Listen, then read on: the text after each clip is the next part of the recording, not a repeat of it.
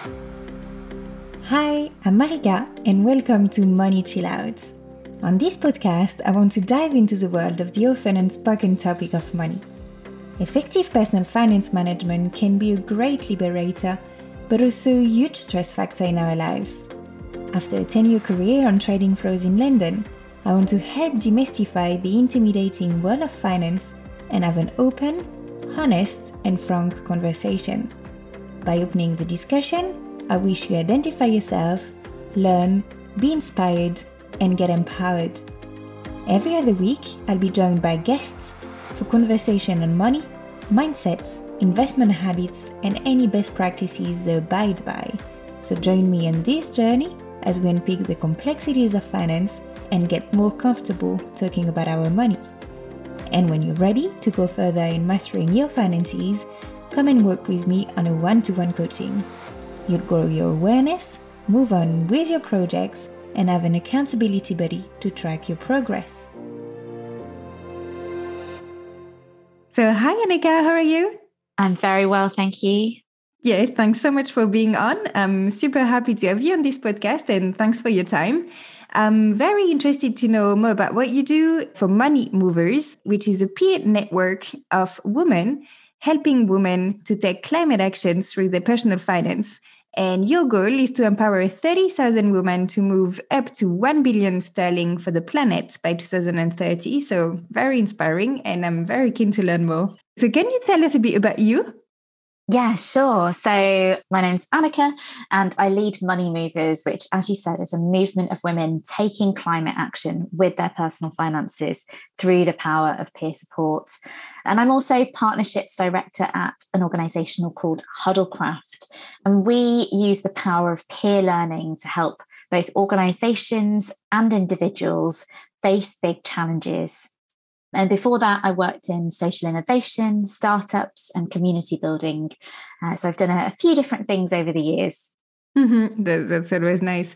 So, can you tell us why you've specialized in personal finance and then sustainability and then women empowerment? And I guess all of them are linked, but yeah, can you give us a bit of background on that? Yeah. So, I was actually, you know, hands up, I've got to admit, I was never interested in finance as a, a, field to work in, despite the fact that I've got a maths degree. And so, you know, when I was at university, a lot of my friends were going into finance and I just wasn't interested. I, I thought it was a, a mechanism for kind of self gain. And I didn't really have much of an understanding of, you know, the power of finance for, for doing good in the world. And I've always been interested in particularly women's rights, but also climate change. I was, you know, brought up in a family where I, you know, really questioned, you know, why do things have to be this way? You know, why do women have less when it comes to agency and power and the ability to make choices? So you know that was always something that was really important to me. And i, I was also re- really conscious of climate change and always wanted to do something about it but really never felt like i was able to really belong in in a lot of the climate movements out there which are very dominated by a very particular type of kind of angry, shouty activism and a kind of field where there weren't a lot of people of my background. I'm South Asian um, in that in that field. So actually, I never expected to be working at the intersection of all these three things. But when I, you know, when I came across some of these ideas a few years ago and recognized the amount of power that financial flows have on the climate and how much power we could potentially have as women, it kind of brought these three things together in a really unexpected way. And and I like the fact that it's kind of a discovery and it's not necessarily planned and it just happened to be. So that's super cool. And so, why do you only target women? Do you think just because more is done for men, on or that sustainability is something that women are more interested in? So, we target women for a few reasons. So, there's been research done by uh, Moxie Futures that have found that 83% of women surveyed care about where their money is invested, and 69% of those women feel a sense of urgency to invest responsibly. So, women really care about where their money is going. But when it comes to the finance industry, it's not done a, a, great job at connecting with women and non binary people. And so lots of women report feeling disengaged from personal finances, less confident about managing their money. and patronized and talked down to by financial advisors. So, just to give you some of the stats behind that, approximately 16% of financial advisors in the UK are women. 62% of women who are married leave long term financial planning to a spouse or a husband. So that's 62% leave the long term finances. And at the age of 65, a woman's pension pot is a fifth of the size of men's. And so women are reaching retirement age with £145,000 less in their pension savings than men. So there's a real, you know, and your your podcast really goes into this. It's a real disengagement and disempowerment that happens for women when it comes to finances. And then when you kind of add the climate change layer on top, you know, when it comes to the consequences of climate change, for example, displacement and migration due to climate change, 80% of the people affected by that are women. And so actually there's a you know we care about our money being invested. We're not investing our money or, or, as engaged in our finances. And climate change is affecting us as women disproportionately. So absolutely i think men are interested in investing sustainably too. But i think the research is showing is that they're less put off engaging in these types of long-term finances. Mm-hmm. and this is super eye-opening to have all these statistics even though I mean, I know about them because I'm in this field, but always you, wow. so you launched Money Movers in March 2021, and so far you've moved 1.2 million for the planet. So can you really explain what's behind that word and what were the funds before and where are they now? Yeah, so we actually um, launched Money Movers in 2019, and it started off as a series of pilots.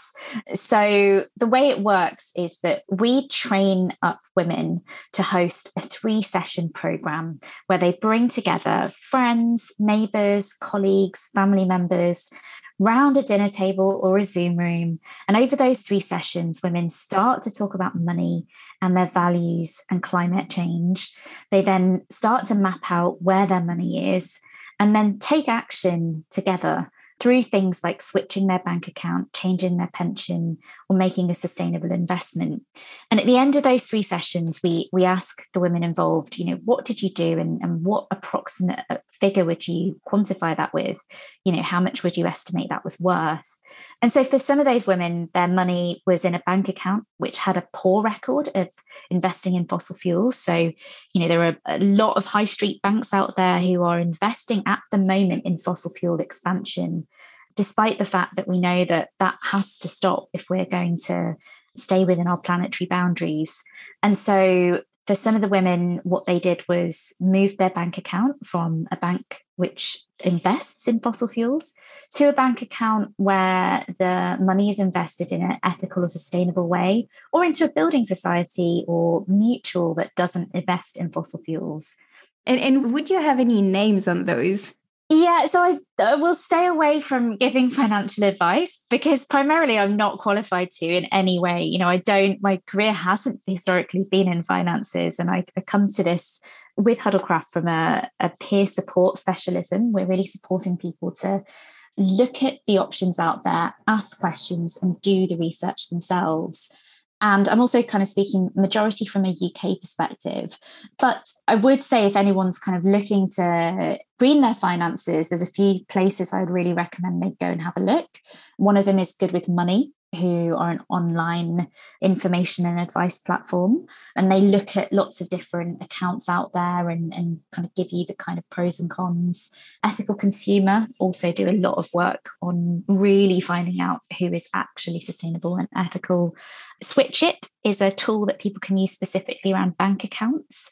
And so they can put in, you can put in your bank account and see how it's doing on a kind of red, amber, green rating. And if it's red, you really need to switch that bank account. So yeah, there are lots of options. And the, the good news is that the options are increasing. And, you know, some might say that they're not increasing fast enough. But whereas, you know, five or six years ago, maybe if you wanted an ethical bank in the UK, there were two options really. Whereas now there are many more banks who are recognizing that this is what customers are interested in and are looking at ways to do that. So, so being in the field, kind of, you you're pretty optimistic to where we're heading, even though maybe it's not enough. Maybe we need more options, but still, we in the dynamism. I think generally, yes, I'm optimistic. I think climate has become a real mainstream issue you know and and things like the climate strikes that have been happening the interest in sustainable behavior change the amount of us who are saying we want to do things that help the planet that's all increasing. But that i think i would caution that optimism with saying that we can't it doesn't mean we can't be complacent. So i'd say that there are people in power now who frankly aren't going to be on this planet by 2050 and who are still motivated by the kind of short term gain over the future of the planet and the people on it. And so, you know, whilst there are lots of us as citizens who really care about climate change, there are lots of people who are in charge of institutions and organizations and governments who are talking the talk and they're saying they care about climate change, but not necessarily walking the walk. So, you know, there's talk at the moment about in the UK from potential prime ministers about scrapping net zero measures, which is just mind blowing to me that that is a conversation that we could be having in 2022 when the IPCC, the International Panel on climate change, you know, scientists from all around the world have said that in order to avoid climate ca- catastrophe, we have to reach peak fossil fuel use by 2025. So I don't think we can rest on our laurels and just say that actually, yeah, it's all being taken care of. I think for me, the reason I feel optimistic is because there's an opportunity to show and continue to show that there is mass mainstream support for real climate action. And I think I'm really excited about, you know, initiatives like Money Movers, which are about people voting with their money, voting with their pound, their dollar, their euro to say, no, we really mean it when we say we want you to act and we will move our money to show that. And what I really like with your approach is that, as you said, you think like change will not come from top down, but it's going to be like really ordinary people who are coming together to really demand more measures and more sustainability. So, yeah, so that's what I really like. And, and what do you think people want, and how can businesses adapt to support the actions? Yeah, I think, you know, I obviously can't talk for everyone on what they want, but what I've seen is that people want to do their bit and they're prepared to do things that, you know, for example, reducing their single use plastics. Like people want to play their part, but they also want leaders and institutions to take real action, an action that ensures they've got enough means to actually live a fulfilling and, and good life now, but not sacrificing their children and future generations' futures. And so I think, you know, people want to know they're not just being expected to do their bit and that's it you know and i think that's where the potential for me for collective action for us doing a little bit but then demonstrating to organizations institutions hey look you have to change business as usual because it's not it's not what we want and it's not what we'll support anymore. So I think there's a lot of things different businesses can do. I think when it comes to financial businesses, there are businesses out there who are not just maximizing shareholder profit and shareholder returns. Because you know what good is a shareholder returns and shareholder value on a planet that doesn't exist you know? And you know or a planet that is burning. And I think, you know, there's a lot of things businesses can do at a lot of different levels. So, you know, right from the top, from changing their policies and changing, you know, what's in their their governance, you know, and how their key governance documents are written. You know, there are a lot of businesses who are actually working to actually change that in their legal structures, which is incredible. There are businesses changing their policies in terms of what they are investing in themselves as businesses. So, you know, for non financial institutions, there are businesses out there who are looking at their default pension fund and seeing, you know, how can we switch our default fund to a more sustainable one and therefore support all of our employees to be investing in things that aren't destroying the planet totally makes sense. And I think one of the things that you said about your pension, I'd like to go into more details on it For me, you really need to understand that your money has power. And in order to green your finances, that's one of the most efficient thing to do. So a lot of people they don't even have an idea how their pension providers do with their money or they don't have the info they don't look for the info maybe as well and thus they don't make any choices but if they were to know they would probably change or stop or do something completely different. So what's your view on it? So there's been research done by Make My Money Matter and a couple of organizations together with them uh, that shows that greening your pension can be up to 21 times more powerful at lowering your carbon footprint than going vegetarian, stopping flying, and changing your energy provider combined. So there can be huge power in our pensions. But as you said, quite a lot of us don't really understand our pensions. And for many of us, you know, we we might not even know historically where our pensions have been in different jobs we've done. And so I'm not a financial expert. I'm not an expert in pensions.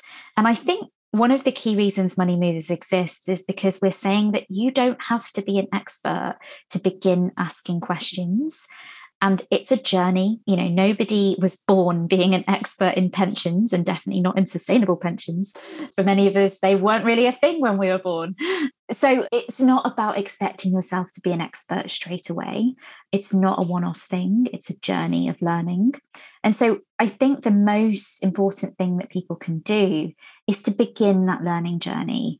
And there are lots of different ways of doing that. But what we found in Money Movers is the peer support element has been crucial to taking people from realizing, oh, I can do things to green my finances. But then there are barriers and hurdles. You know, this stuff isn't straightforward you still have to do homework in, in looking at that and seeing, well, it's called ethical, but is it really? And my thankfully, my pension provider, I'm able to actually look at the, you know, the 40 companies that are in that ethical fund and really make my mind up myself. So for some of it's us it's easier, but for some of us it's not so easy if we've got different types of pension and we're trying to get our head around what those are, or if we're self-employed. And so I would really recommend doing this with somebody doing it with a, a friend, doing it with a colleague, doing it with your spouse, and actually together saying, right, I'm going to learn about this bit, you learn about that bit. Let's come back together and compare notes because I think that that kind of really helps us to stay in the mess of trying to figure out what's what and helps us stay accountable as well because you know the next time you see that friend you can say oh hey i actually did change my pension. How did you get on? And and it's that kind of element of accountability and of support. And it's a super motivation as well knowing that someone expects you to do something. Yeah you, you have much more chances you'll actually do it. Yeah. Yeah although i would say you know choosing who those friends are who you come together with this about is important as well because for us at money movers we really believe in the power of non-judgmental spaces and we're all at different stages in our lives and in our situations. And for some of us, moving our money isn't an option right now. And therefore, we don't preach at people and say, you should do this and you have to do this. And I think there are a lot of things in, in climate change where you do feel preached at and you do feel judged for not doing everything. And so I would say that the most important thing you can do is begin a learning journey, start asking questions, and take things one step at a time. And so one of the tools that the women in our programs do is they use something called a money map where they map out their finances and they you know literally look at okay pension current accounts savings spending direct debits where do I know the most about what this provider does with my money? And where do I know the least? And where's the easiest place to start? And where's the place where it's not the easiest, but if I start here, I'm going to have the most impact? And then they take things one step at a time.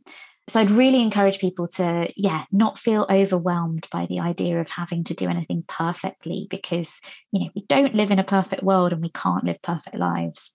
And that's a super wise advice in a way, because otherwise, as you said, you don't do anything because, ah, it's too complicated. Ah, it takes too much time. Ah, I, I can't do it for whatever reason. So yeah, way better to to start, even if it's small, even if it may sound insignificant for you, but for many other people, it's actually a big step. Yeah, yeah. And I think that's why, you know, for us, we have this big goal of moving 1 billion pounds, which in the grand scheme of finances in the world is a tiny amount of money. But actually, as an individual, if I've only got a little bit of money in my own, you know, bank accounts and savings, if I'm fortunate to have savings, I can add to that total without feeling like it's futile, you know. Whereas if actually a lot of us are adding a little bit then there is a cumulative collective action. And that's what we found so far in our pilots, where we've moved 1.2 million pounds already. And, and that, you know, has helped people feel like, oh, I'm part of something bigger. And, and my little bit does matter. It does count. So, on that, actually, who are the women you're targeting? So, if you plan to move a billion and you aim to empower 30,000 women, it's roughly about 33,000 pounds worth of capital moving. So, who are your the women you're targeting? Yeah. So I think the first thing to say is that that 1 billion goal is a what if goal. So we asked ourselves this what if question what if together we could move 1 billion pounds? And so what that doesn't mean is everybody moving a very specific amount of money within that 1 billion. But beyond that, we'll be looking to use technology and partnerships to scale how many people are able to get involved in this and the impact that we can catalyze as a result of people getting involved. So, in the first program, you might move a small amount of money in your current account or in your pension, but actually, you might work for an institution where five of you decide to talk to your employer and your employer changes their entire pension scheme. And so, there's an impact beyond our individual action. And you also might change things over the course of a number of years. So you might join the initial program have your group and move one thing or start sustainable investing. But then three or four years down the line, your financial situation might change. And you might get together with other women in our community to start looking at, you know, how can we, you know, take the next step on our investing journey? Or how can we become shareholder activists where we buy shares and actually vote in company AGMs for them to change what they're doing? And so the the 1 billion goal is, you know, how can we essentially catalyze a movement of women taking the lead and demanding climate action from institutions and from governments and organizations around us in lots of different ways. And the last thing as well, which is pretty simple but super efficient, is to spend more money locally. So, can you recommend, or maybe the way you live, some quick wins we can implement in our daily lives to really make a change without really having the impression we're making an effort? Yeah. So I think, you know, recognizing, I think part of this about spending locally is recognizing that the money that we are spending in other ways, you know, every Amazon purchase we make is propping up an entire way of doing business that doesn't place climate at its center. Um, so I think, you know, quick wins are buying food more locally and and you know supporting the you know greengrocers and the high street butchers the small businesses who really care about where they get their you know what their supply chain is and and you know how they run their business and having relationships i think you know the biggest thing what we found at money movers is that it's relationships that cause us to shift our actions and it's relationships that get us to question, you know, why we're doing what we're doing. And so being able to have a relationship with the people who are running the businesses that we choose to spend our money with, I think is really can be really powerful. Mm-hmm. And do you have any useful content? I know you've already shared a few a few websites or even people that inspire you. I think in terms of content around this particular topic, I've shared a couple of websites already.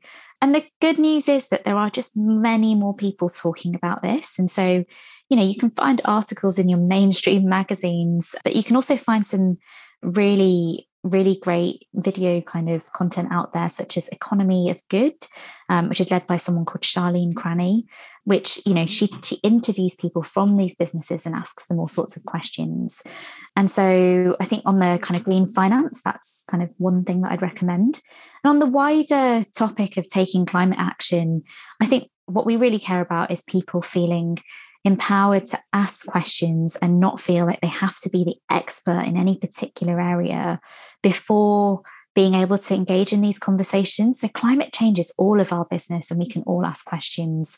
Um, and uh, a kind of podcast I really would love to shout out is the Climate Curious podcast, which is organized from the folks at TEDx London. And a friend of mine, Mariam Pasha, uh, leads that.